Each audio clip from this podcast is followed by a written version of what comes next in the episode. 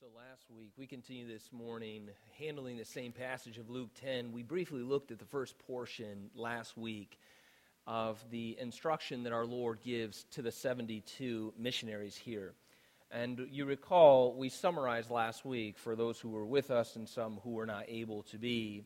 We summarized the first half of this text, reaching into verse 8, from verse 1 to verse 8, and then this morning we'll go from 8 to 16 but we summarize the first portion in the application to each of our lives in evangelism, knowing this is particularized to a pl- specific place, people, and situation in history. Nonetheless, there are principles that broadly go beyond the 72 that speak to each and every one of us in our lives lived before the Lord as fellow laborers or co laborers in evangelism, in God's harvest. And we noted principally three things at the conclusion of that for our lives. And that is quite simply that being a part of God's harvest as laborers, those who are faithful believers in the harvest of God, requires that we be prayerful, faithful, and grateful in our lives lived before the Lord as laborers in his harvest. And this morning, from that kind of sense of summarizing the first half of this text, I want us to continue by noting the positive instruction now being given to their actual missionary endeavor. We'll notice the very instruction that our Lord gives the 72 as to what they are to do as missionaries. The very first piece I want us to consider, and there's two of them, as I was working through this text, you wouldn't believe how symmetrical my, my notes kept becoming. You'll be so pleased. There were, there were, there were, there's two large parts, then there's two subsets, then there's two principles, then there's two ideas, then there's two considerations. I couldn't believe how symmetrical it all worked out. But anyway, that was a little bit of a joke um, that didn't land, but moving on. There are two, believe it or not. One, the very first one that we need to look at on the positive instruction that our Lord gives the 72 is they are, number one, to be a great blessing to the villages of Galilee. That is what they are to be as missionaries, the 72 going out into the villages of Galilee. They are to be a great blessing to the villages of Galilee. Notice verse 9 and 10, and we'll make a few observations. Verse 9 heal the sick. This is their positive instruction. Go forth, heal the sick in the villages, and say to them, The kingdom of God has come near to you. So, this is the role of the 72, or the very first positive instruction that is given to them as missionaries. They are given the power of Christ to go forward to the villages of Galilee, heal those who are full of infirmity and weakness physically, and to nourish those who are full of infirmity spiritually. So, they are to heal physically and nourish spiritually many people within the villages of Galilee. That's the basis, that's the positive instruction physical healing and spiritual nourishment. That the 72 are to go forth from the presence of our Lord and conduct ministry in Galilee. Now, there is some important things we need to know right up front. And that is, I want us to consider just briefly through the text who exactly are the individuals who are to be healed and then subsequently taught about the kingdom of God. I want you to think about that just for a moment and then look at the text with me so you can see how the text is operating on identifying who exactly are the people who are to experience healing and subsequently hear the preaching of the gospel. Who are they? I want us to consider them clearly and identify them well within this text because from there is the rest of the text argument. So I want to make an argument as we go for the next few moments, and I'm putting a lot of weight right here on who exactly are the people in the villages who are to experience healing physically, and then subsequently hear the preaching of the power of the kingdom that brought that healing to them. Who are they? Notice how we can piece that together in verse 8 and 9 together. Look at verse 8. Again, we summarized from there last week. We're going to use that as our launching pad into verse 9 and then going forward for the rest of the text together. Look at verse 8. Whenever you enter a town and they receive you.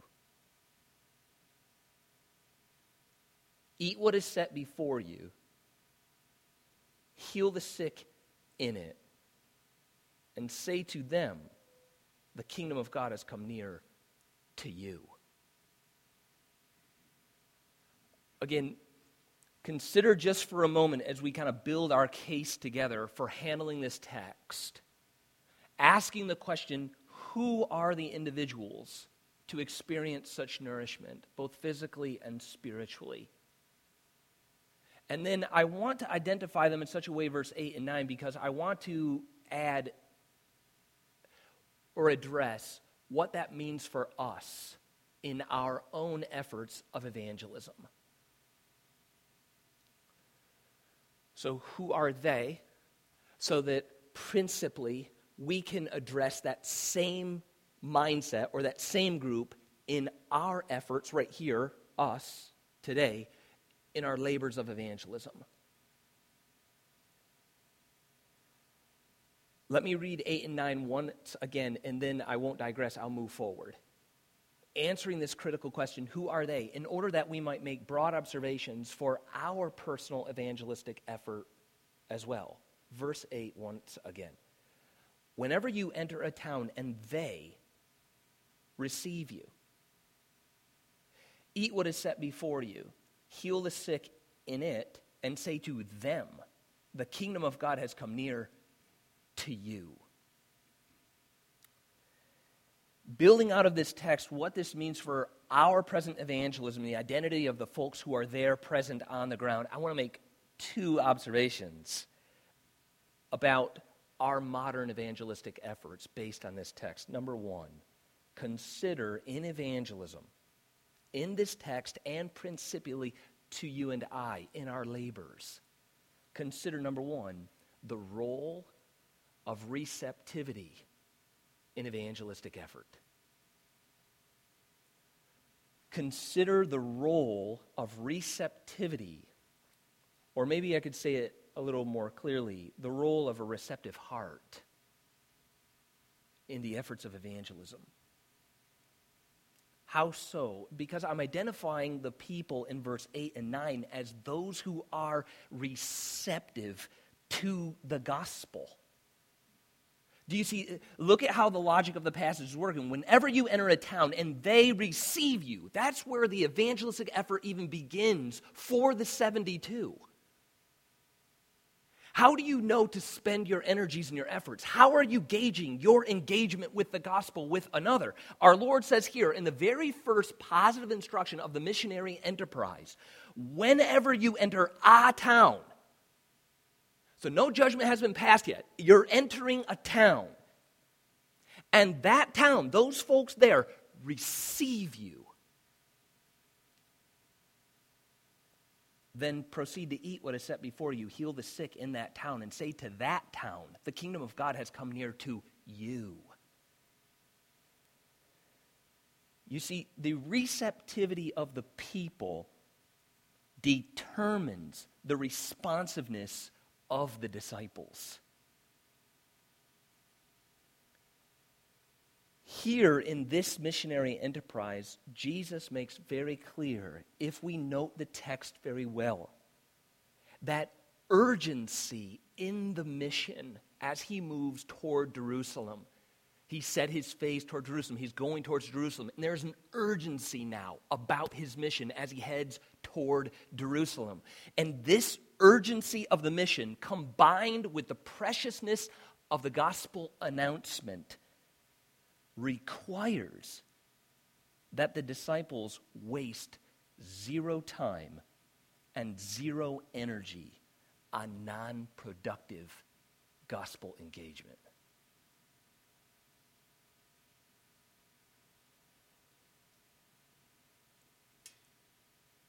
Now, if we were to think of this text in light of, because this can be a bit dicey where you're determining, I hope to be helpful as we move forward.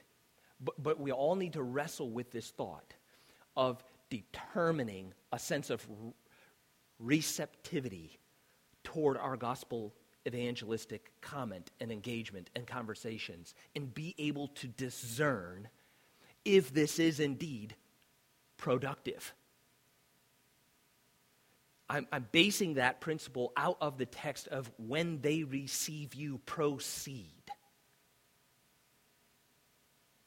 There are, if we went back in the text, it, it, was preached through the Gospel of Luke several months ago by now, but you remember there are different, uh, the, the parable of the sower and the seeds. Right? So we already know when we come to this text and you go to a town or a village that is something without further description, there's folks there. There's going to be present within that community this basic concept of different soils or, or what we could say is heart responses to the gospel. There's going to be a varying array of how people will receive you, how they'll engage with you, what they'll listen and take from you, and what they don't want you to say and will not take from you.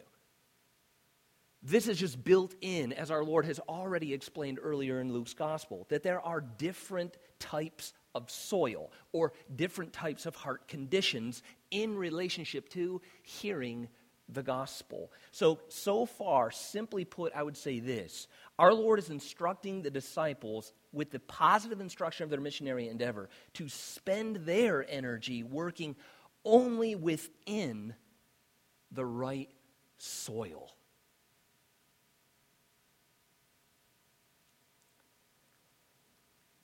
I'm further asking this second question How does this thought that is indeed particularized to a historical setting, but nonetheless, I'm pressing to say it has direct connection to us or direct application or principle for us in evangelism as well.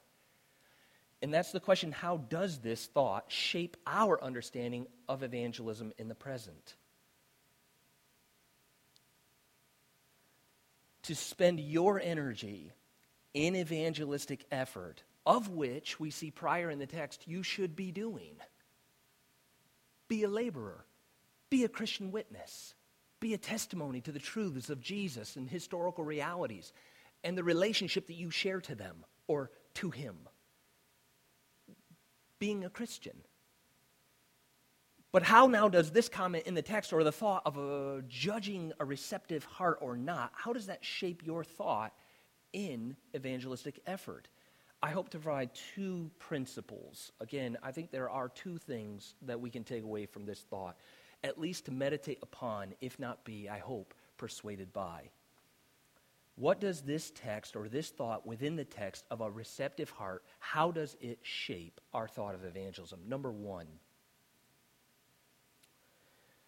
we are to actively distinguish or use the power of discernment to determine between people who are and are not receptive to the gospel, and we are thereby to spend our time and our strategic purposes with those that we determine to be receptive toward the gospel.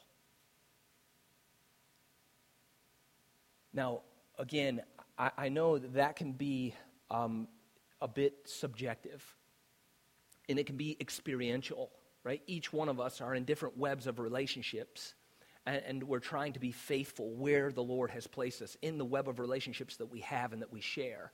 And we, and we want to be a witness and so, then in that sense, I might be in a web of relationships or in a context of ministry that I would determine is fruitful in this type of evangelistic engagement.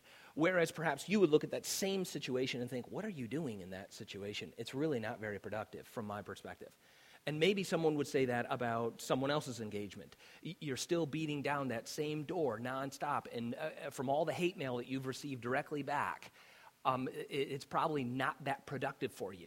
So, so each person will begin to kind of eh, eh, eh, engage differently and, and, then analyze. So when I say we need to actively do this, I understand we open somewhat of a subjective, hard to determine analysis of what is and is not productive evangelism. How can we tell clearly this is not good soil to keep tilling in and to leave it alone versus that which is clearly great soil and rich and, and full of life, and we're going to be able to succeed in. So I understand there's some sense of subjectivity to it, uh, which probably the apostles uh, or the missionaries here didn't experience. Now, largely, it probably wasn't a very subjective analysis if they wanted to hear that Jesus of Nazareth is Lord and Messiah, and they need to repent and receive him. I don't think that they, they waited real subjectively to determine if the, the neighborhood wanted them there or not. It seemed to be more overt according to the words that are coming up in the text. So, with all of that said, in this sense, nonetheless, of a principle that we are to actively distinguish people who are receptive from those who are not receptive and spend our strategic time planting seed among those who are, I think there's two additional helpful categories for gaining a sense of someone's spiritual receptivity. Let me provide them to you. One author writes this way So, quote, who are the most receptive people? He goes on to provide this analysis, which I think is very helpful, and I put forward to you to consider as we move forward. I believe there are two, he says, two broad categories for consideration when determining if one is receptive to the gospel or is not. He provides category one people in transition. This is a broad category for many folks who are under this situation of being in transition. And number two, he says, also people under tension. So these are the two broad categories that he's operating off, and I'm putting forward for your thoughts considering evangelistic effort to determine is this person interested and am I having a productive engagement with the gospel or is this a wasted effort on my part? Is a consideration of people in transition and people under tension. He goes on to summarize it this way that's because God uses both change and pain to get people's attention and to make them receptive to his gospel announcement. End quote. So, if we were to describe then these two groups of de- helping us determine or narrow down an individual's receptive response or heart toward the gospel and engagement with evangelism, consider the first group who is a person of transition. If, uh, if, if we think about a person in transition, it'd be someone along the lines of either positive or negative transition in life. One experience either upward mobility in their job place or experiencing its opposite, certain setbacks in transitional life. During times of transition, either location, relationships, position at work, position even within their family, different elements of transitional life speak to the need for spiritual stability. In other words, when life is kind of fluid due to life's circumstance and hardship, tricky maneuvering, or simply being relocated out of one context into another context, it could even be a new department and work. How many of us have moved from one department to oversee or to be a part of another department? And it's a whole other culture, even within a company that seems to have a singular culture. Each little department, each little group has its own sense of culture, pecking order, and community networking. That sense of instability socially can create within a person a need for spiritual stability. These are people that we would recognize within our sphere of influence as people in transition. This sense of transitional space can create spiritual sensitivity. The second group are our people in tension. These are people that are around us, these are people even within our assembly. Folks we know close, family members, people we are connected to relationally, people in transition or people in tension. To define a person in tension is to define them based on things like understanding they have recently gone through a destabilization of a relationship that was very meaningful to them. In other words, perhaps they went through a long term relationship and now there is a breakup or there is a divorce this is a person experiencing tension. Maybe you would describe it, add to that the sense of life's tension squeezing in on an individual through the death of a loved one. or a devastating diagnosis. Sometimes it can be that which we have hoped for or are in great need of, such as finances. There can be a financial turbulence or a meltdown, a lack of something that is necessarily required. These are people kind of in vice grip life. They're, they're people under tension. We've all been all of these categories at different points in our lives, experiencing transition of space and tension in life and people who are typically in these places, as we ourselves, even as believers, know, during these providential difficulties, folks are often looking to something bigger than themselves because of the current tension in their life and no way out. This is de- helping us determine those who are around us as we seek to be faithful in speaking forward the gospel, helping us to determine there is a receptive heart and there is such thing as an unreceptive heart. And our Lord is saying here within this text, whenever you enter a town and they receive you, a measure of receptivity within the heart then proceed to eat what is set before you. Heal the sick in that town. And say to that town, those folks who are receptive, the kingdom of God has come near to you. But there's another side beside the first consideration of the role of the receptive heart in evangelism. There is another side to distinguishing folks who are and are not uh, receptive to the gospel. And in fact, perhaps it's a word of caution that we need in applying these principles too hard and fast. And that is number two, we need to be careful to protect against selfishly assuming that all the people within the sphere of our influence are not receptive or ready for the gospel. I say selfishly assuming because that's kind of the goal is to preserve self in the awkwardness of the engagement of the gospel.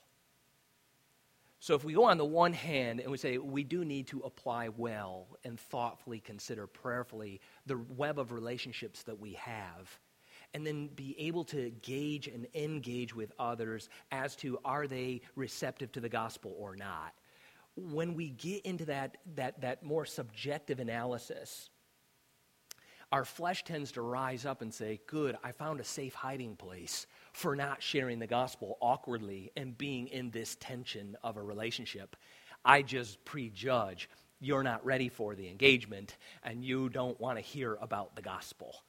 And so, so, so point one can kind of help us all, and point two is to say that's not its purpose.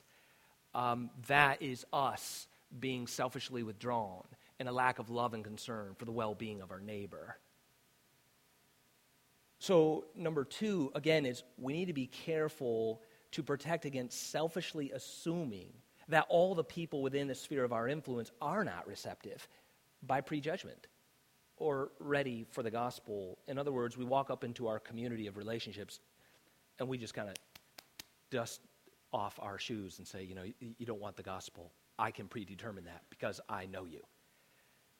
Because, in fact, a recent survey performed by Lifeway, a large Christian publishing house, kind of taking the pulse on different sectors of engagement with the gospel in the community, performed uh, uh, by Lifeway asked 15,000 American adults what was the most effective approach for inviting you to church? So, what's the most effective? This is 15,000 people weighing in on this. 63% responded a personal conversation with a family member. Do you see? Now, pair that with the thought of prejudging the web of relationships we have that we know already they don't want to hear the gospel. We already know they don't want to come to church. And that's just power of discernment. It's not selfishly self preserving myself. It's not seeking to stay out of the awkwardness. No, no, no, that's honest. They just don't want to hear it. I already know. Do they? Are you sure? Is that being faithful? 63% went from not going to church to going to church based upon what? A personal conversation with a family member. 56% responded to what the most effective approach for inviting them to church was. 56% said a personal conversation with a friend or neighbor from that church.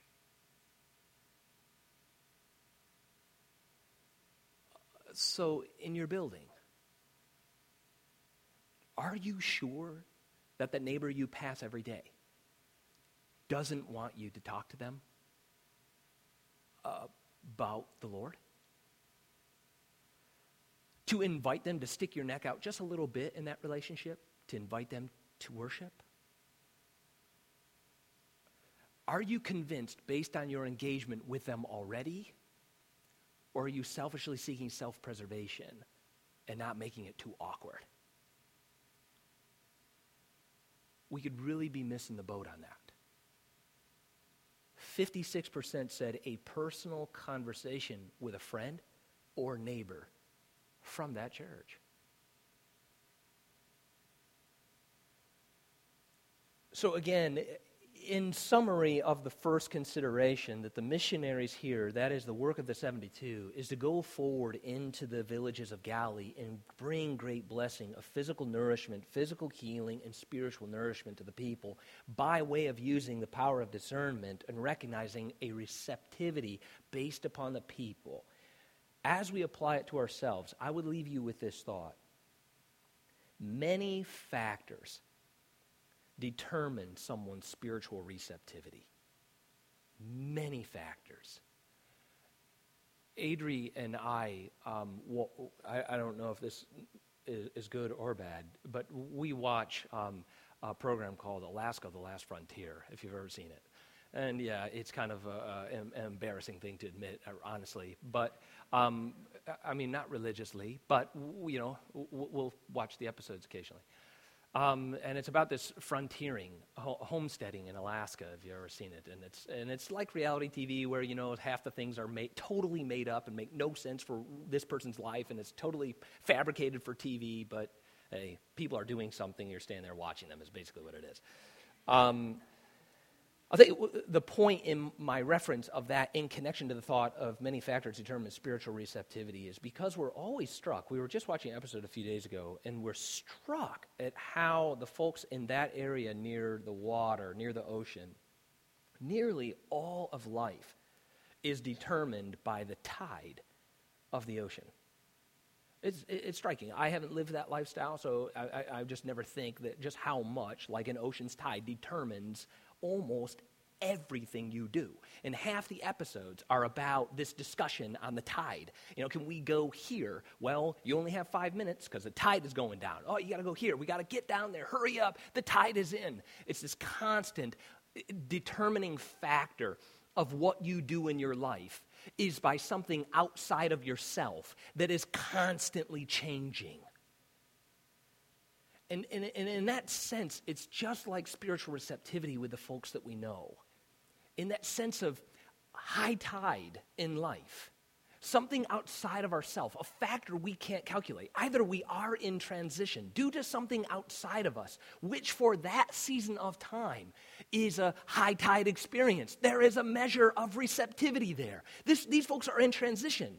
That what was stable is now unstable underneath their feet. It's pulled out from underneath them. They're needing a sense of stability that creates, that outside circumstance of providence creates an internal spiritual sensitivity.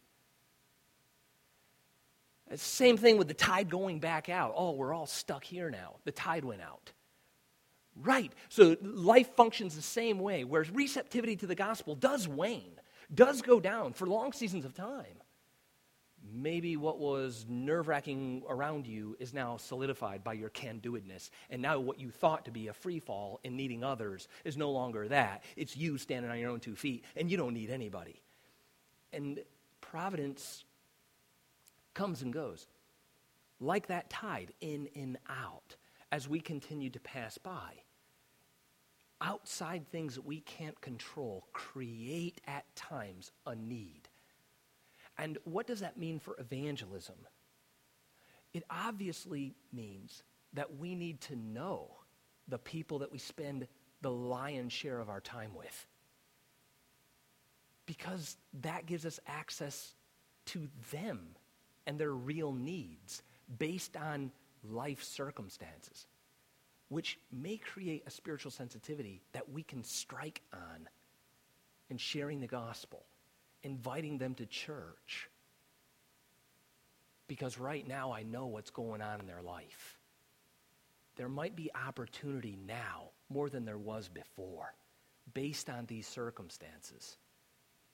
This will help us get to know the people that you spend time with knowing their life setting and the providence that is about them really can be an opportunity for the gospel that perhaps you had determined would never be there with that person based on other providential factors. But back to our text for uh, our concluding time. Notice the next piece in the mission of the 72 is not simply for the sake of singularly bringing a great blessing to the villages. But you notice in the text of verses 10 through 12, it's also for the purpose of pronouncing severity of judgment. Verse 10 through 12 says, But whenever you enter a town, this is the opposite of a receptive people. They do not receive you. Go into its streets and say, even the dust of your town that clings to our feet, we wipe off against you. Nevertheless, know this that the kingdom of God has come near. I tell you in that day, or I tell you, it will be more bearable on that day for Sodom than for that town. Consider just briefly in our closing time that our Lord makes clear here that obviously not every heart and every person, every village is receptive to the gospel. And here, historically, in this situation, our Lord tells us 72 to not only pronounce judgment upon those individuals, but use a physical illustration to announce it to the entire town. This is the act of dusting off the dust underneath your sandals. We saw this earlier in chapter 9, but I'll briefly give you the summary of its activity as well here in verse 10. Quote, it symbolizes that the people of that very community are outside of the people of God.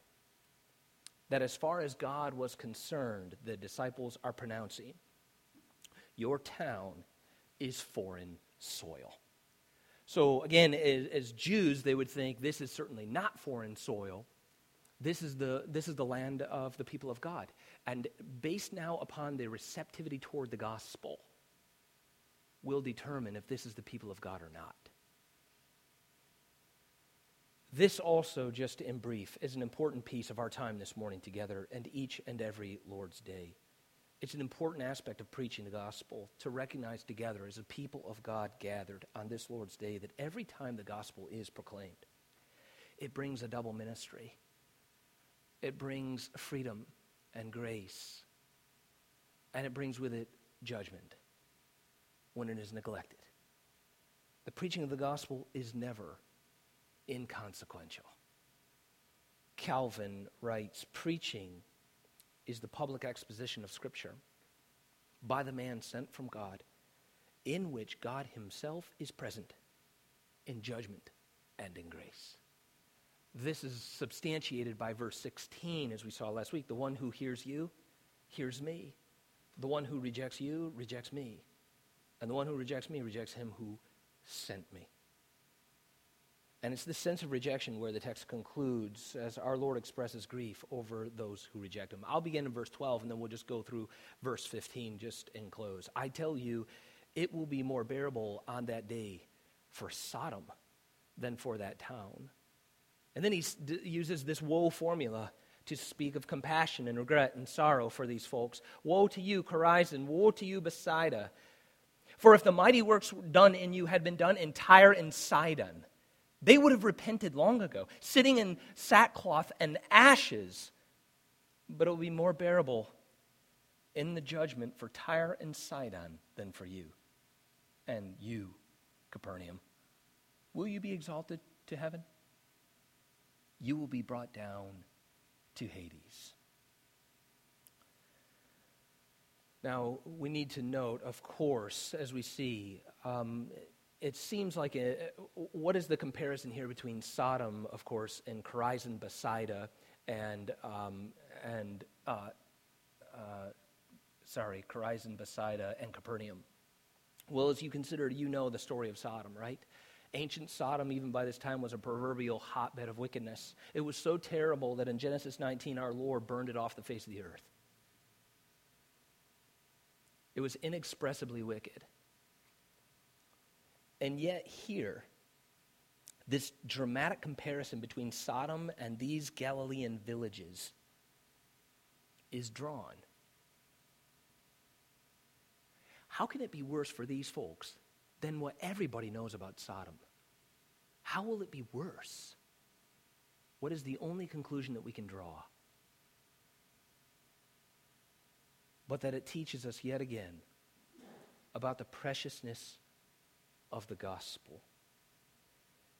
You see, Jesus expresses that the rejection of the gospel is worse than any sin ancient Sodom ever committed. And yet they were burned off the face of the earth in Genesis 19.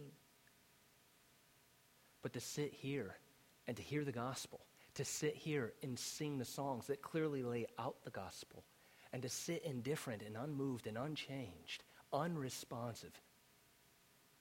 He says, it will be worse for you than what was ever performed or done in ancient Sodom.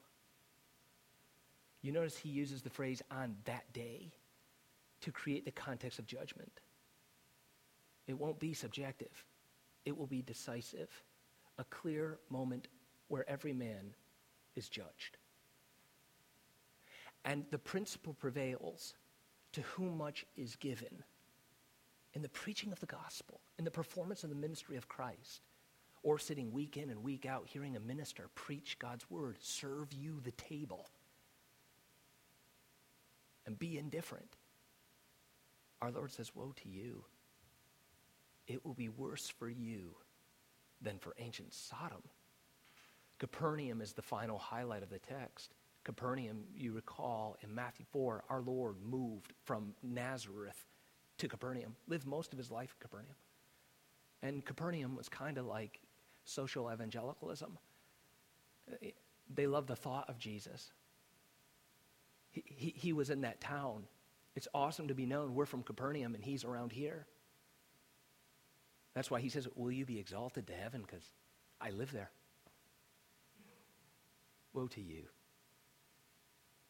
They like the thought of Jesus, but not Jesus himself. So, to whom much is given, much more shall be required. Let us pray. Father, we pray that your word will do its work in our lives to help shape our mindset in evangelism. Give us clarity to how to spend our efforts, to be faithful. Give us mercy and compassion as you showed to Capernaum or as you expressed the regret and the sadness and the sorrow for those who reject. And let us be moved with compassion, Lord, to share the gospel. Take advantage of those relationships in your active providence, both within our lives and the lives of those in our relationships. Lord, let us first and foremost receive of your gospel ourselves, to hear it preached, to rest upon it, to trust in you. In Christ's name we pray. Amen.